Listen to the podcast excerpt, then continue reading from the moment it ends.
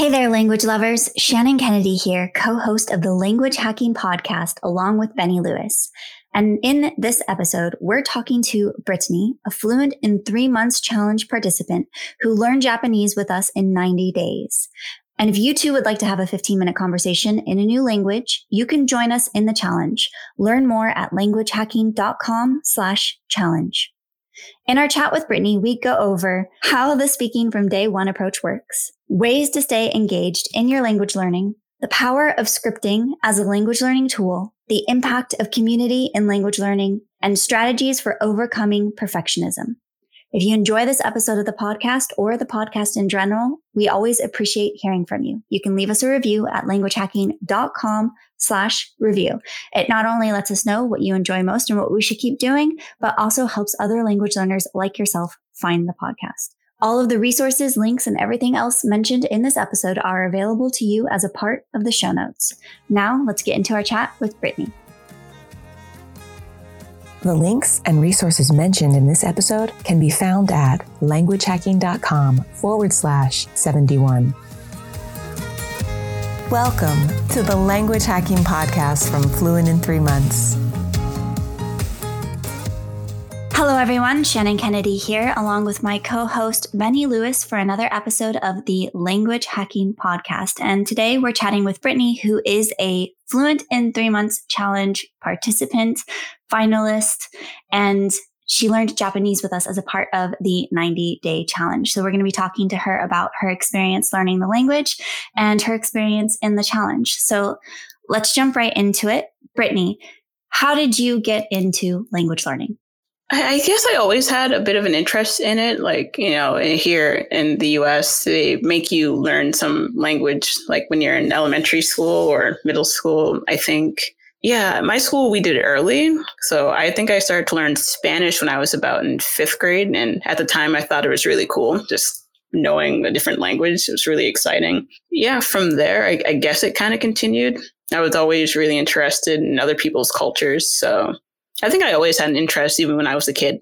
And then how did that develop to your Japanese story? Because obviously, how you learned Japanese was very different to how you learned your Spanish in school. Uh, that. I, I, guess in, in school, I, I always found learning like Spanish like so frustrating. It was like we never practiced talking.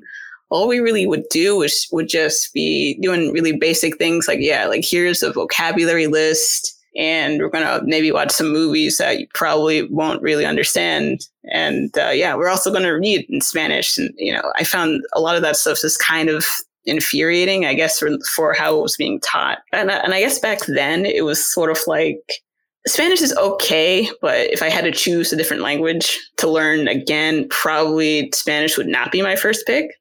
So at the same time, when I was a kid, I was really into Japanese culture. But at the time, I just hadn't thought like, oh, yeah, I could totally learn Japanese. It wasn't really a thought in my head. But um, when I got to college, I had the chance to take Japanese from like another school that was nearby, since my school was in like a little they call it the consortium. So you could go to other people's uh, colleges and pick classes if you really wanted to. So I had some extra spots and I was like, you know what? I want to try to do Japanese. And I guess that's kind of what got the ball rolling for me on that part. And how did all of this lead you to the challenge ultimately?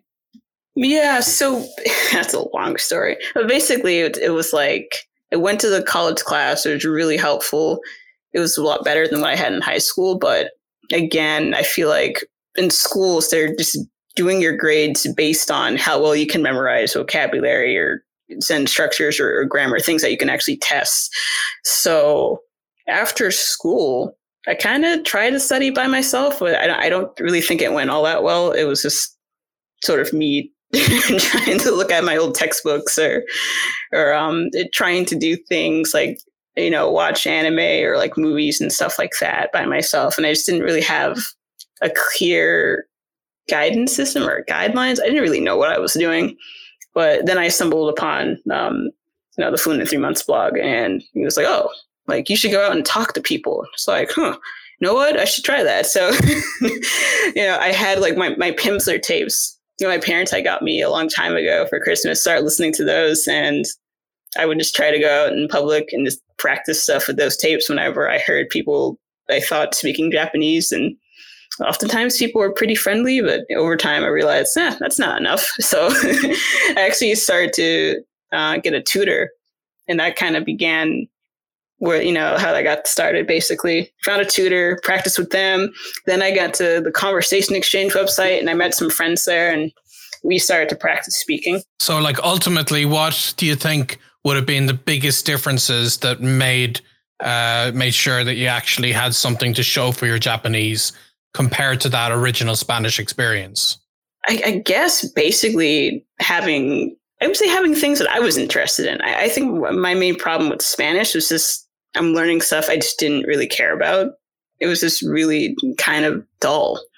Just yeah, we're just going to re- keep repeating these exercises, and yeah, we're going to read this crazy. it was a really crazy book in in Spanish, something like Bodas de Sangre. It was like Blood Wedding or, or something like that. Or it's like I don't understand what's happening, and I don't really care to figure out what's happening. But um, when I joined the challenge and I started to learn Japanese, um, using those guidelines, it was a lot more fun because it was this, oh, here are the things that people should know about me, like when I talk to them. And here are the things I'm already interested in Japanese that I can also use, you know, to study. So I felt like I had this better guidance and just, you know, I was fueled by my own curiosity and not so much what someone else thinks I should have been learning. What are some of the things that you learned about yourself as a language learner while taking part in the challenge? I, would say basically that I could not survive in school if I ever had to go back. I think that was my one takeaway because I was thinking to myself, like, wow, how did I how did I survive school before? It's just sitting at a desk, taking notes all day long. And then, you know, I realized I hate taking notes. I hate doing flashcards. I hate doing so many things that are just you're forced to do in school. So when I was taking the challenge, I realized like, oh, you know what? I, I, need to be out there talking to people, whether that's in like study groups or other people learning the same thing or talking to friends or like talking to tutors. I, I guess I figured I'm more of like a, I don't know how you say that, like a kinesthetic learner. Like I need to have lots of things going for me at once because I, I get so bored and restless if I'm just told, hey, I go read this book of grammar. I'd be like, I can't I can't really do this. I can only do this for maybe like, I don't know, five minutes before I just gave up. So I like to have things be more active and I like to be a part of like a community to keep me going. So I, I think those are really like two important things I figured out when I was doing that challenge. That's interesting because like when people think of seriously studying a language, they picture in their brains that you're sitting down at a grammar book, that you're doing flashcards, the kind of things that you've discovered are just completely not compatible with your learning style. And something you've said in the challenge is that it's actually helped you to learn how to seriously study. So how does that work for you? How how can you uh, how have you found your serious study methods and how's that evolved out of this experience? Uh, for me, I would say that again, it comes down to the engagement. Like if you're studying something you don't really care about, I don't think you're going to make it very far. So I really just found ways to keep myself interested in what was going on. So having a person as opposed to like a textbook or a flashcard, that keeps me engaged and it keeps me like focused because I can't I can't really zone out if someone's talking to me. I'm trying my best to keep up with the conversation because there's, you know, active response time there. It just, you know, you have to respond. And um, I, I guess having a person there, I think that made a difference. And basically, too, it's like, you know, I I would write scripts a lot and using like the script builders that you guys gave in the in the challenge. It was really helpful because it was just like, okay, here are the things I should say to people. Here's what I want to talk about to people. So I would just basically write down the things I had in my head and see if it worked. I'd ask a friend or like a tutor to like correct it see if it was right. And then I would take those things and I would go to the next four or five people I knew. we would have the same conversation over and over again until, you know, it, it really stuck. So I, I think, and that in a way, I mean, sure, it was repetition, but not really repetition because I kept talking to different people and all the people I would speak to would always have a different reaction or they would, might even tell me like, oh, hey, you can say this in this way also. So I learned a couple of different ways of saying things too. So it was more fun. It was more interesting to do that as opposed to just looking at textbooks. Because with, with Japanese, it's so so limiting with textbooks. They're basically like, hey, you need to say this the polite way, and you never learn anything casual. So it was really good to break out of that. You've mentioned in your answers a few times now how community has impacted your language learning. Can you go into a little bit more detail on that? Uh, yeah, before the challenge, I was basically trying to learn Japanese by myself. And I, I feel like you just don't really get very far if you're trying to do something alone. Because I mean, I didn't really know anyone or have any friends or family that would be really interested in learning languages like I am, like seriously trying to. So I have, I, I know some people that would be like, yeah, I want to learn Spanish. And I'd ask like, okay, like, what are you doing for it? And it's like, oh, well, I don't know. I just like read a book or something. It's like, but you said you wanted to talk. So you're not going to go talk to anyone. Like you have a couple of friends that we know that they speak Spanish. It's like, oh, no, no, no. I don't, I don't want to sound bad in front of them. So I was like, okay. so, you know, I didn't really have anyone I could lean on for support in that way, or even just like, yeah, complain about stuff like, oh man, this is kind of hard, or how would I get out of this situation? But, um, like taking the challenge, that was really cool because you're, even if the people in the challenge aren't even studying the same language as you, like you're still doing the same thing basically.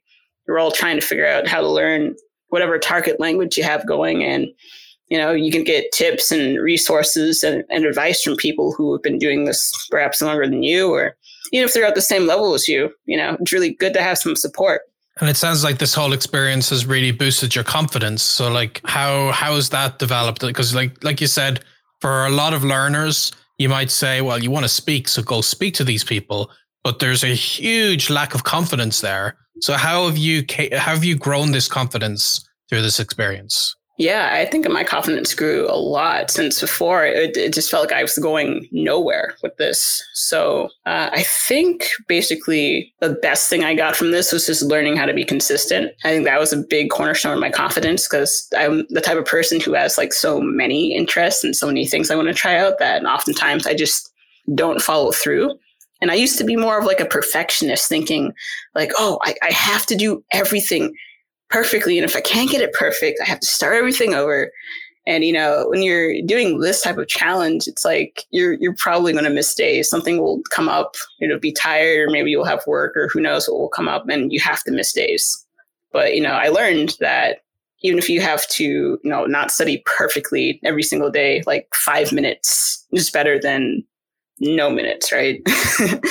so I think that was really important for me to learn. And then just being able to dip your, um, dip your toes into things, I think that was really important too. Like before, I think I would usually just kind of stick to the same people to practice with and maybe just stick to the simple things I already knew. But, uh, you know, there were moments where I tried to do different things and I would join other groups like in my town, there's like a, a meetup and there's like a special Japanese Boston group. So I tried to go to some of those meetings and like the first time I was scared, petrified out of my mind because there's so many people there.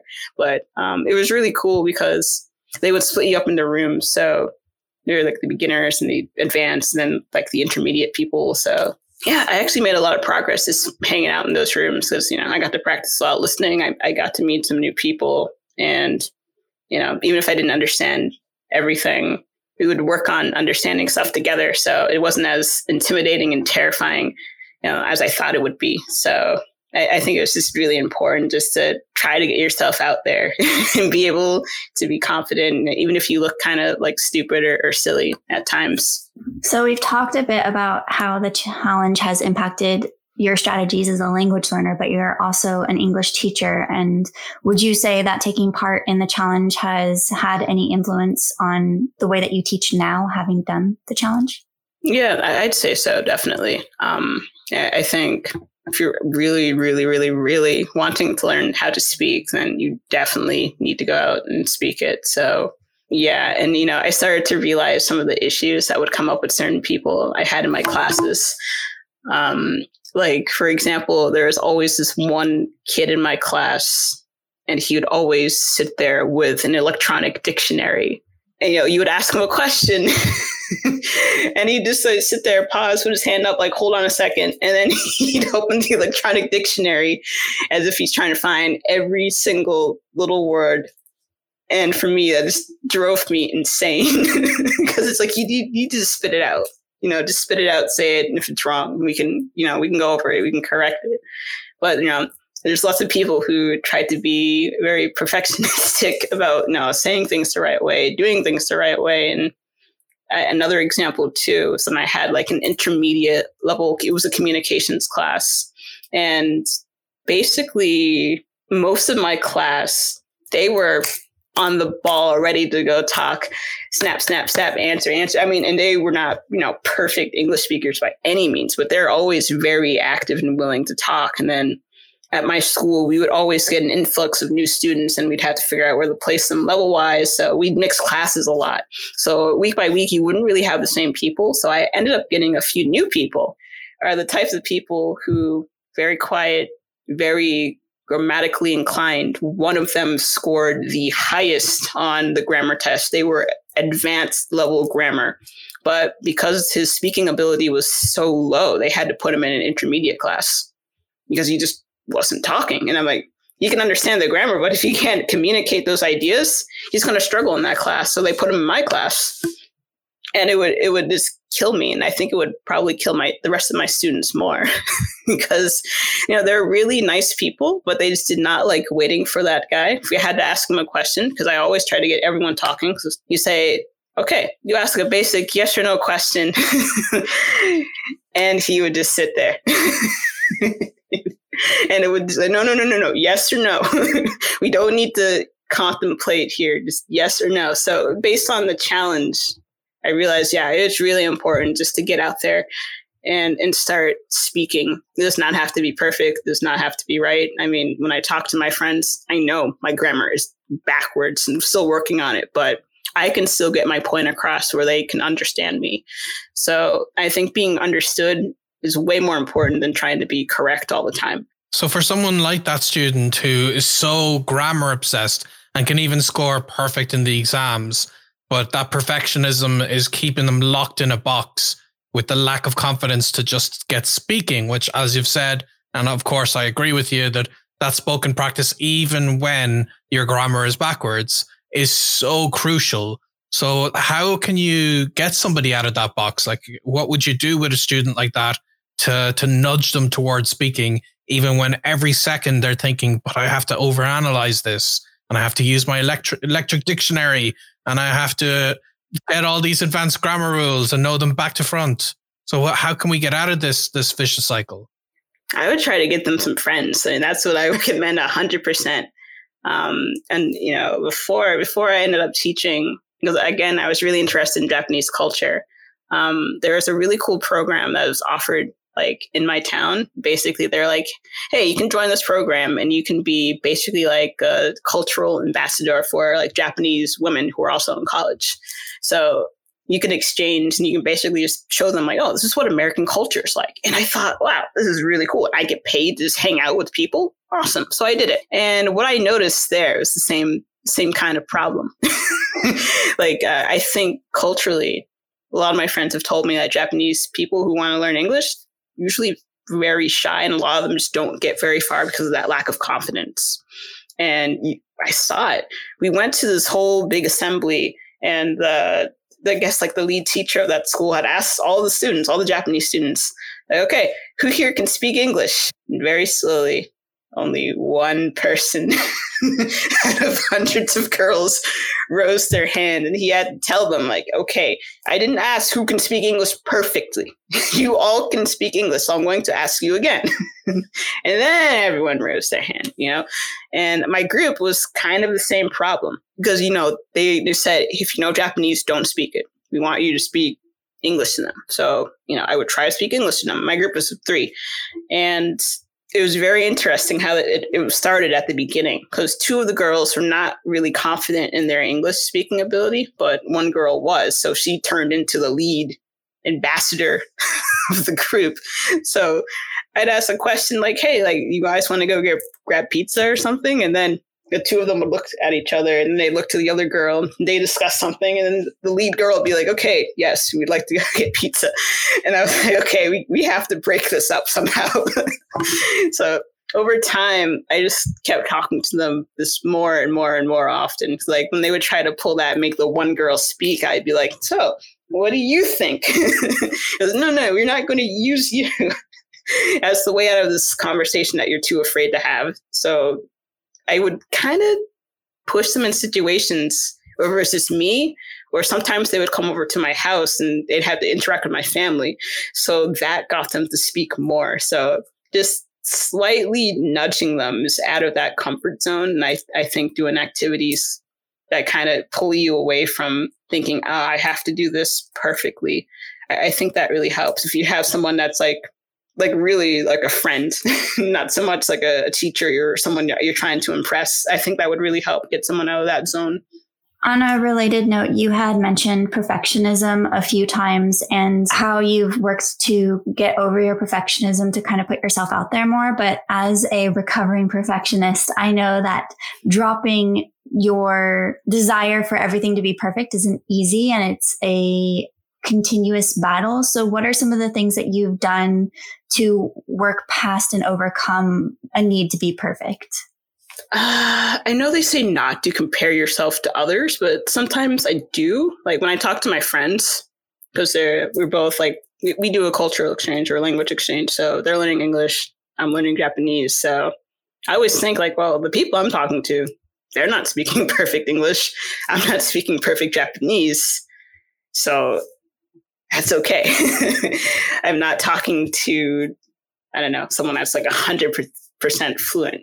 So basically, what I would sometimes do when we talk, it's kind of helpful, is if I look out for my mistakes and see what type of errors I make. And then I also listen to what types of mistakes that they're making when they're speaking English. Because in some ways, I find that kind of helpful just so I can like reframe myself and just refocus on, okay, we can fix these things, but also it, it's okay. I know these will be some of the reoccurring problems that we'll see over and over again. And I'll keep that as a lingering thought in the back of my mind. but um, I try not to get so hung up on little little things until I figure maybe I'll get to a higher level and I'll come back to those things. But in the meantime, we focus on helping each other make maybe not so huge grammatical errors that kind of makes things really hard to understand. Like I would do this when trying to read read books or just read text in Japanese. Like I realized if I would just sit there and stop at every single word, I would never finish the book. So what I would start to do, I would just hone in on one thing I kept seeing over and over and over again. And I would think, okay, that's a word I should probably know. So I'll go look that word up because it seems like it's really important. So I, I think to curb some of that perfectionism and not make it so overwhelming, because I think it's kind of going to be a present part if you're really recovering from it. I think it's just let's focus on one thing that we can work on and ignore everything else. that's how I get by it. Because if I sit there, I'm like, well, that's not right, and that's not right, and that's not right, and that's not right. No, no, no, no.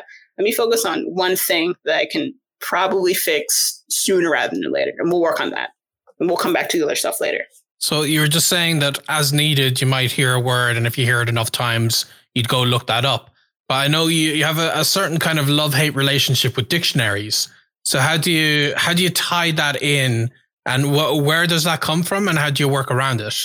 Oh my God. Like the thing with the dictionaries, and I, I point, I remember it so well, that kid in my class, because I used to be that kid in my Spanish class. I didn't understand what was going on in this book that we had. And I would open up my, my Spanish dictionary and look up every single word. So I think that just grates on me because, you know, I could have been using that time to, you know, speak or try to infer stuff.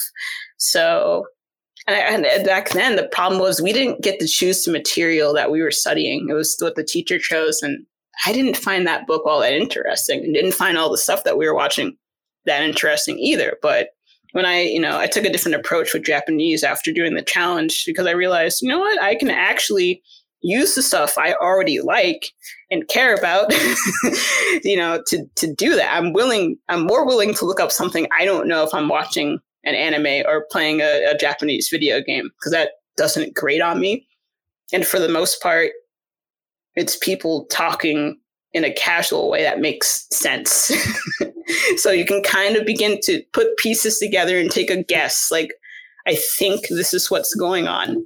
And that is how I've gone through many conversations where I don't really know what's happening, but I can put pieces of words together.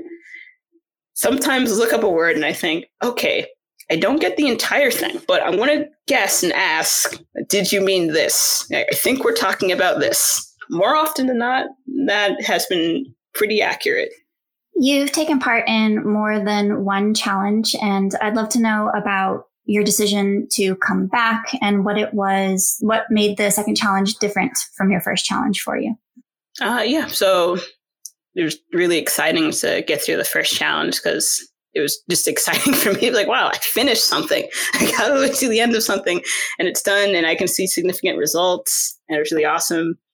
And uh, yeah, I, I, think I was mainly just egged on by how well I had improved. So I wanted to do another challenge just to see if I could keep that momentum going. Because I mean, I've been trying to study by myself for like years by that point, and then doing the challenge, it only took like three months, and you're like, wow, what a difference. So, you know, I, I think I wanted to do just another three months of more focused, uh, focused studying. So I could say the first challenge was more or less like dipping my toe into the water for the first time, just trying to get a feel of how to actually learn a language since schools don't really teach that and you're just kind of floundering doing what everyone tells you to do. So um, the first was more or less how I learned myself or how I learned how to learn. Whereas the second challenge was more or less trying to buckle down on some problem areas that I had and wanted to push past. Because I think at a certain point,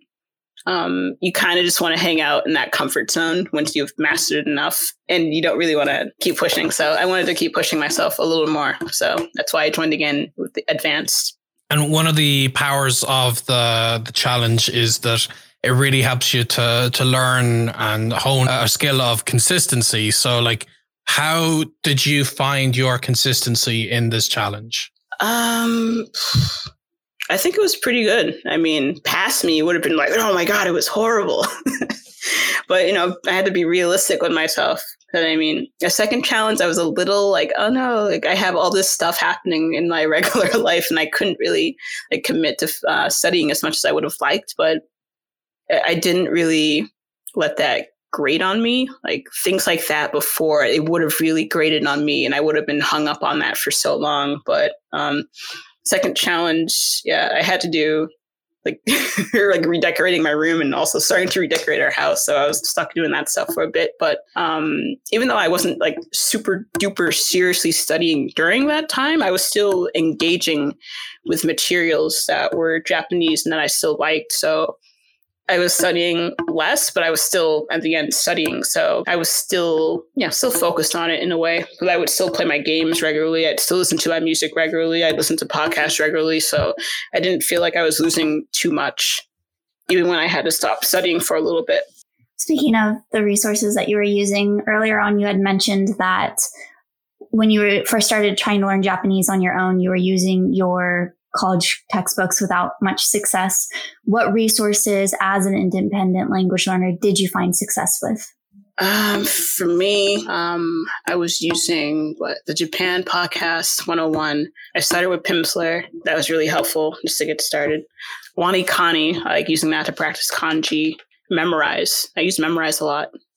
And you uh, in your college, I think you had a, a connector, college connector program. Yeah. That um, was able to actually link you with native speakers. How, how did that work?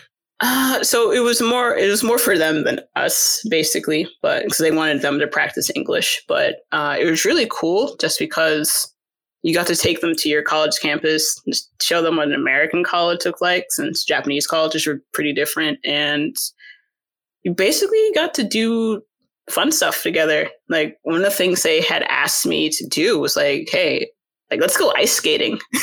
I was like, what? He was like, you guys know how to ice skate? And they're like, no. Well, actually, first they lied to me. They said, yes, we do know how to ice skate. And then when we, when we got to the rink, I asked again and they said, no. Maybe like one time I went ice skating and I have no idea. I was like, oh my God, we're going to die on these ice skates. But it was doing lots of fun things like that. Just hanging out in my college, showing them what American college life was like, doing fun activities like ice skating or um, they had us go to their school and learn how to make origami. And um, we were talking about different foods and stuff. And I had them over to my house for Thanksgiving and Christmas. That was also like really interesting since Christmas in Japan is really different, and uh, and I don't even think they have Thanksgiving in Japan. Not really. So they're very surprised and pretty interested in a whole lot of things. And I ended up learning some things about uh, Japanese culture that I just didn't know before, like pictures. Like taking pictures are like really, like really, really, really popular. And it was really funny because um, like they had managed to get like my grandmother when she was still alive. They managed to make her get in a picture. No one in my house has been able had been able to get her to take a picture but they're very very insistent like oh come on you have to get in the picture. You have to be in the picture. And i hadn't seen that from them before. Because for a long time they just weren't really talking that much only that one leader of the group she would be talking with all of them are like oh please get take this picture with us please take this picture and i don't know how they did it but they convinced my grandmother who hates pictures She had hated them to take the picture. And for me, that was like, wow, that's amazing. Like, how important, you know, our pictures over there. Knowing a bit about the culture of the language you're, you're speaking is, is really important as you kind of learned in your experience through the Connect program. But you are also really into using native resources like Japanese music and anime and things. How do you go about finding this sort of content and what sort of impact do you feel getting this cultural insight has on your language learning? Uh, honestly, uh, I've been a fan of Japanese culture since I was a kid. So the earliest I had was anime. So I was, as that was the only thing on TV after school. You go home and you're like, oh, cool. Like there's Pokemon, there's Sailor Moon. Back then, you know, it was in English, in English dubbing. But um, you know, as I moved into teenage years, started to learn more about just listening to Japanese and then seeing the things with English subtitles. So I hadn't thought to use them as a learning resource before, but by the time I started to study by myself and then join the challenge, I ended up using those a lot. So I figured out how to basically do it, which is if the show had an English dub, and plenty of them do, like I would basically watch the English dub then I'd go back and then I'd watch it in Japanese. So I could basically figure out new words and like how to say things, just doing that over and over again. So um, for me, I would just try to find TV shows that either I liked or shows that were more down to earth, more about everyday things. So I found a lot of really old but popular, still ongoing shows like someone had recommended a show called Chibi, I think it was Chibi Maruko-chan. And it's basically about this little girl living her life in, in Japan, but the language is pretty casual. It's not over the top. I mean, it's nothing, it's not about like crazy monsters or demons or all that stuff. So it made it really easy to understand just by heck, even just watching. Because some of the, the shows don't even have subtitles, but it was very basic at times, so you weren't completely lost. So I look for shows like that, and uh, I guess I could say the same thing for video games too. Like uh, the video game I'm currently obsessed with, uh, the Judgment series or Ryu ga Gotoku. Um, basically, they have English dubbing, but I always listen to the Japanese subs, and they have the English subtitles at the bottom. So I'll listen to that, and honestly, just seeing it and listening to it over and over again. There are words that I could never remember by myself when I was studying Japanese, but I heard them so many times in that game. it's so easy to remember them now. I, I will never, ever forget it. And even if I'm confused, I'll just ask my teacher or I'll ask some of my friends, like, hey, Like, what does that mean?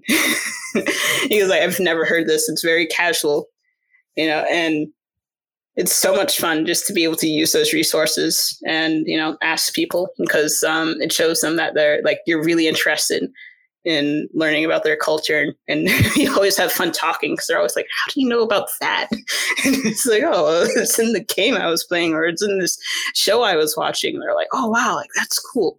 So I, and i think it, it helps too because it gives you like that talking point and then it gets people to open up to you a lot more than if you didn't know anything about the culture so i know like so many random things because I'm just a huge fan. And it kind of it just leaked over into so many different things from my life that it's almost like pretty natural at this point. Like I love baseball. Baseball is huge in Japan. So even if I'm, one of my friends is like 60 years old, this is a 60 year old Japanese man. Like we can talk about baseball. you know, like I know this player, that player, that player. It's like, ah, they all play in Japan and these guys are very popular right now. I can talk about that. And for other friends, I could tell them about video games that are really popular, anime that are really popular, and uh, songs that everyone seems to know. Like a really popular group like Ikimonogakari, everyone knows them. So you can talk about them for forever because they're just really well known in Japan, really popular. So I just basically followed all of my interests and it kind of has been working out in my favor. Excellent stuff. And I can, I can hear your passion for everything Japan as you're talking to us. Uh, so I'm curious, like, what are your long term plans? Like, uh, do you plan to go spend a long chunk of time in Japan, or are you going to continue to consume Japanese culture uh, where you are in Boston? Like, what what what do you think? Where do you see your language learning in the next few years? Uh, well, I, I know at, at some point I definitely need to stay there for at least a year. Like I, that's one of my one of my goals. Like I have to go there and stay at least for a year.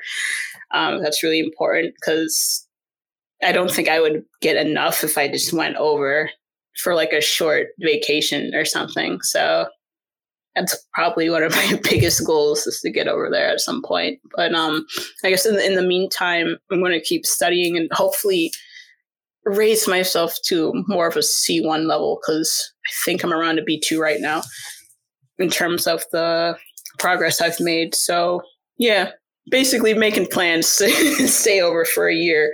And in the meantime, I'll, I'll just keep studying with the things I, I know how to do for right now since, um, yeah, uh, most of my friends are, are still over there. So I'd basically like to go visit them too.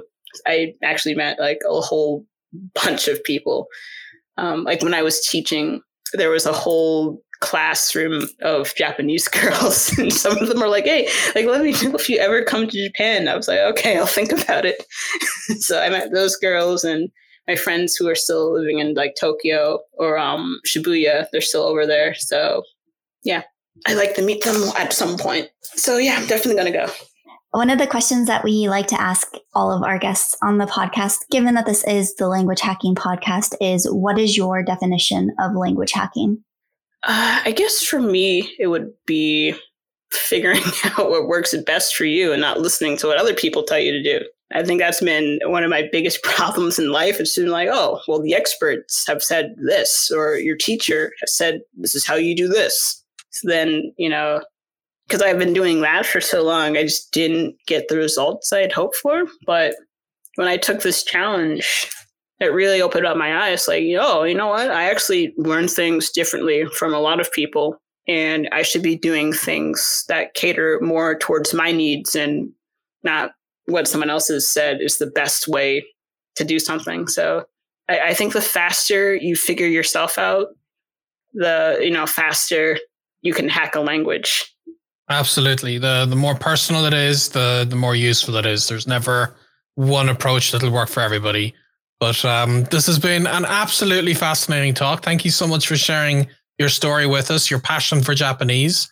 And it's great to know that the challenge has uh, been a part of your story to help you get to this incredible um, level that you've you've reached, and that someday you'll be going and spending a year in Japan. It's absolutely amazing.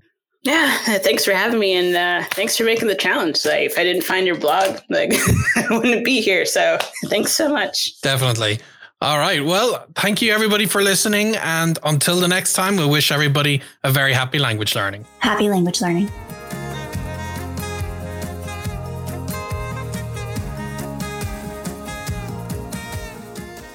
At the end of each episode, Benny and I like to share something that we learned in our discussion with our guest.